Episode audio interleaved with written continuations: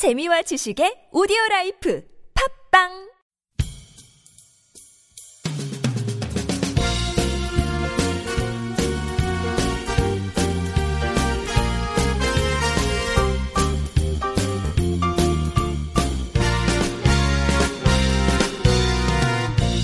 정확한 북한 소식을 통해 평화와 통일을 앞당기는 NK투데이 공식 팟캐스트 스케치북 3월 27일 방송을 시작합니다. 네, 진행을 맡은 김혜민 기자입니다. 안녕하세요. 이동훈 기자입니다. 안녕하세요. 문경환 기자입니다.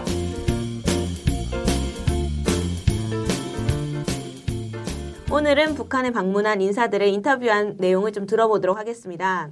오늘 소개할 방북 인사는 누구인가요? 네, 국제 푸른 나무라는 단체 신영순 공동 대표입니다. 아, 네. 국제 푸른 나무 좀 처음 들어보는 단체 같은데 뭐 하는 단체인가요? 북한의 고아들과 장애인 지원 사업을 하는 단체인데 미국과 캐나다에 본부가 있고 한국을 비롯해 세계 여러 나라에 지부를 갖고 있습니다. 아, 네. 국제적인 단체네요. 거기 이제 계신 신현순, 신영순 대표라고 하는데 그분은 어떤 분인가요? 네, 1946년생이시고요. 평양에서 태어난 미국인 목사와 결혼한 선교사입니다. 아주 특이한 어, 이력을 갖고 계신 분인데요. 집안 전체가 선교사 교육자 집안이고요. 어, 딸이 뇌막염에 걸려 정신지체 장애를 갖게 됐는데 이를 계기로 해서 장애인 관련 사업을 일찍부터 해오신 분입니다. 그러다 1998년 식량과 의약품 지원을 위해 북한을 방문했다가 북한에도 장애인들이 많은 걸 보고 이 북한 장애인 돕는 사업을 시작했다고 합니다. 지금까지 100여 차례 북한을 다녀왔다고 합니다. 네. 좀 그 정도면 거의 북한에서 좀 살다시피 하신 분 같은데 좀 고아와 장애인들을 위해 일한다, 일한다고 하시니까 정말 좀 훌륭한 분이신 것 같아요. 그런데 우리는 북한에 갈 수 없는데 어떻게 그렇게 쉽게 북한을 그분은 다녀올 수 있었는지 궁금합니다. 네, 이분은 미국 국적을 가지고 있는 재미동포입니다. 한국 국적자가 아니면 자유롭게 북한을 다녀올 수가 있죠. 이분이 처음 방북했을 때는 외국인 단체와 함께 갔는데 외국인이 북한을 돕는 건 얻어먹이는 거지만 같은 민족이 돕는 건 나눠먹는 거라는 생각을 했다고 합니다. 또한 지금도 이 북한을 돕는 게 통일을 대비하는 것이라고도 했습니다. 네. 엄청 좋은 생각을 가지고 계신 분이신 것 네. 같네요. 네. 네. 그런데 이제 북한 장애인 하면 좀 저희에게 별로 알려진 게 없는 것 같아요. 또 일본 언론에서는 북한의 장애인들은 모두 격리 수용해서 뭐 아예 볼 수가 없다. 뭐 이런 보도도 좀 나오기도 했는데 현황이 어떻다고 하던가요? 네, 유엔 조사에 따르면 북한에는 대략 200만 명의 장애인이 있다고 합니다. 이들을 어떻게 격리 수용할 수 있겠습니까? 북한은 1959년에 농아학교 8개, 맹아학교 3개를 전국에 세워서 400에서 500명의 학생을 가르쳤습니다. 또 한국전쟁 당시의 상위 군인들, 산업재해로 불구가 된 이들을 영예군인, 영예시민이라고 해서 국가적 혜택을 준다고 합니다. 한편 북한은 1998년 조선 불구자 협회를 만들어 장애인 권익 보호에 나섰고 2003년에는 장애자 보호법, 장애인의 날 등을 제정했습니다. 지금은 조선 불구자 협회가 조선 장애자 보호 연맹으로 개편됐습니다. 네. 불구자 하니까 좀 어감이 안 좋은데 이름이 바뀌어서 단체 네. 이름이 바뀌어서 좀 그래서 다행인 것 바꿨다고 같네요. 하네요. 네, 다행인 것 같네요. 네. 그러면은 북한 장애인들은 좀 어떻게 살아가는지, 혹시 직업은 좀 어떤 직업들을 가지고 있는지 궁금하네요. 예, 당연히 북한 장애인들도 직업이 있습니다. 장애가 있어도 일을 할 수 있는 것들이 있거든요. 예를 들어서 시각 장애인의 경우는 안마, 청각 장애인의 경우는 이발, 양장, 신발 수선 이런 자기 기술을 가지고 일들을 하고 있습니다.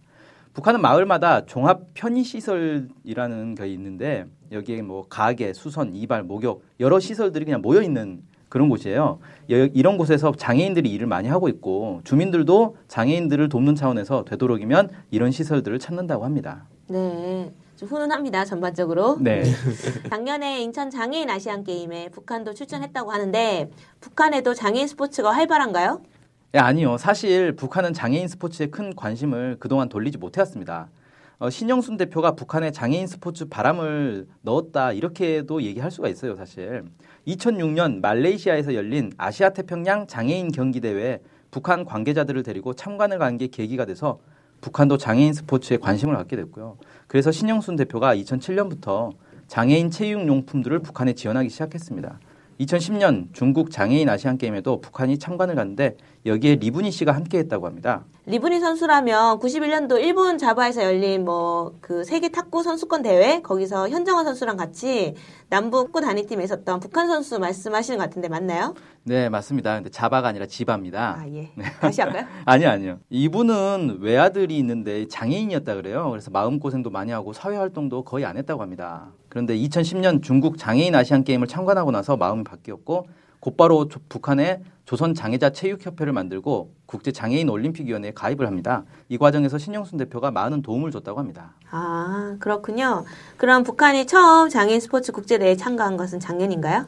아, 아닙니다. 2012년 런던 장애인 올림픽 참가가 최초입니다. 아 처음부터 좀 우여곡절이 많았을 것 같은데요. 그렇죠. 뭐든지 처음 하려다 보면 잘 모르니까 온갖 일들을 많이 겪었는데, 어, 제가 들어보니까 우여곡절이라기보다는 기적 같은 일이 일어났습니다.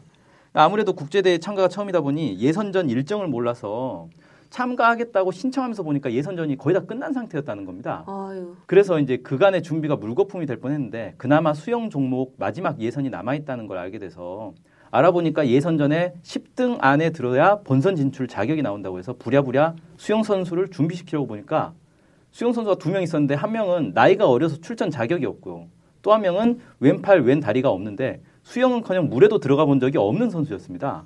당장 훈련을 시작하는데 3일 동안 물에 뜨는 것만 가르쳐야 했을 정도였고요. 신영순 대표가 그걸 보고 솔직히 이거 출전 불가능하겠다 이런 생각을 했다고 합니다. 그렇게 한 달 반 정도 훈련을 하고 예선전에 참가했는데 버터플라이 50m, 자유형 50, 100m, 50m 다 10등 안에 든 겁니다. 기적이 일어난 거죠. 그렇게 해서 런던 장애인 올림픽에 최초로 참가했다고 합니다. 네 엄청 힘든 상황이었는데도 뭐 이렇게 10등 안에 든 걸 보니까 정말 기적이라고밖에 할 수밖에 없겠네요. 정말 대단한 것 같아요. 예. 네. 신영수 대표는 북한에도 자주 다녀왔으니 최근 북한 실정에 대해서도 좀 많이 알 것 같은데 얘기 좀 많이 들어보셨어요? 네, 예. 평양은 물론 가장 어렵다는 함경북도까지 곳곳을 다녀봤다고 합니다. 90년대 후반에 비해 지금은 놀라울 정도로 빠르게 발전했다고 하는데요. 엄청난 경제 제재 속에서도 이렇게 발전하는 것이 통일을 위해 우리 민족의 미래를 위해서도 필요하다는 얘기도 했습니다. 네. 북한 사람들도 좀 많이 만났을 것 같은데 네, 금강산에서 만난 북한 공무원들 얘기 좀 들어봤는데요. 지금도 구- 금강산에 해외 여행객들이 계속 오고 있거든요. 한국만 못 가고 지금 다른 나라에서 다 가고 있는데 그분 얘기가 유럽에서 온 관광객들은 맥주 한 병만 먹고 몇 시간씩 있다는 거예요. 안주도 안 먹고. 중국 사람들은 자기들 먹을 걸 싸들고 와서 먹는답니다. 일본 사람들은 손톱만큼만 먹고 간대요. 그래서 이 그 공무원들 얘기가 우리 민족이 그리운 것, 좋은 것을 이제 알았다. 이렇게 얘기하면서 어, 신영순 대표가 가니까 어, 쫓아와서 인사도 하고 노래도 불러주고 했답니다. 북한은 지금도 현대가 진짜 좋게 해놓은 해금강 호텔에는 중국 사람들이 못 가게 한대요. 그리고 해외 동포나 국제적으로 중요한 사람들만 거기에 투숙을 시키고요. 중국 관광객들 같은 경우는 현대가 리모델링한 금강산 호텔에서 묵게 한다고 합니다. 이런 걸 보면서 아, 북한이 정말 의리가 있는 나라구나 이런 느낌을 가졌다고 합니다. 네. 정말 남북의 통일을 위해서 신영수 대표님이 좋은 일을 많이 하신 것 같습니다. 앞으로 그 대표님이 하신 일이 잘 되시기를 기원합니다. 다음으로 오늘의 댓글 시간입니다. 댓글 소개 좀 해주실까요? 예, 닉네임 햇님마당님께서 이렇게 남겨주셨습니다. 원래 우리 민족이 정이 넘치고 의리가 있었죠. 수탈과 착취로 돈 때문에 돌아서 아기로 변, 아기로 바뀌기 전까지는 이렇게 남겨주셨는데요. 네, 네, 원래 뭐 북한뿐만 아니라 우리 한민족이 정이 많은 그리고 의리가 있는 민족이다. 누구나 공감할 것 같습니다. 네, 네, 이상으로 스케치북 3월 27일 방송을 마치겠습니다. 안녕히 계세요. 안녕히 계세요.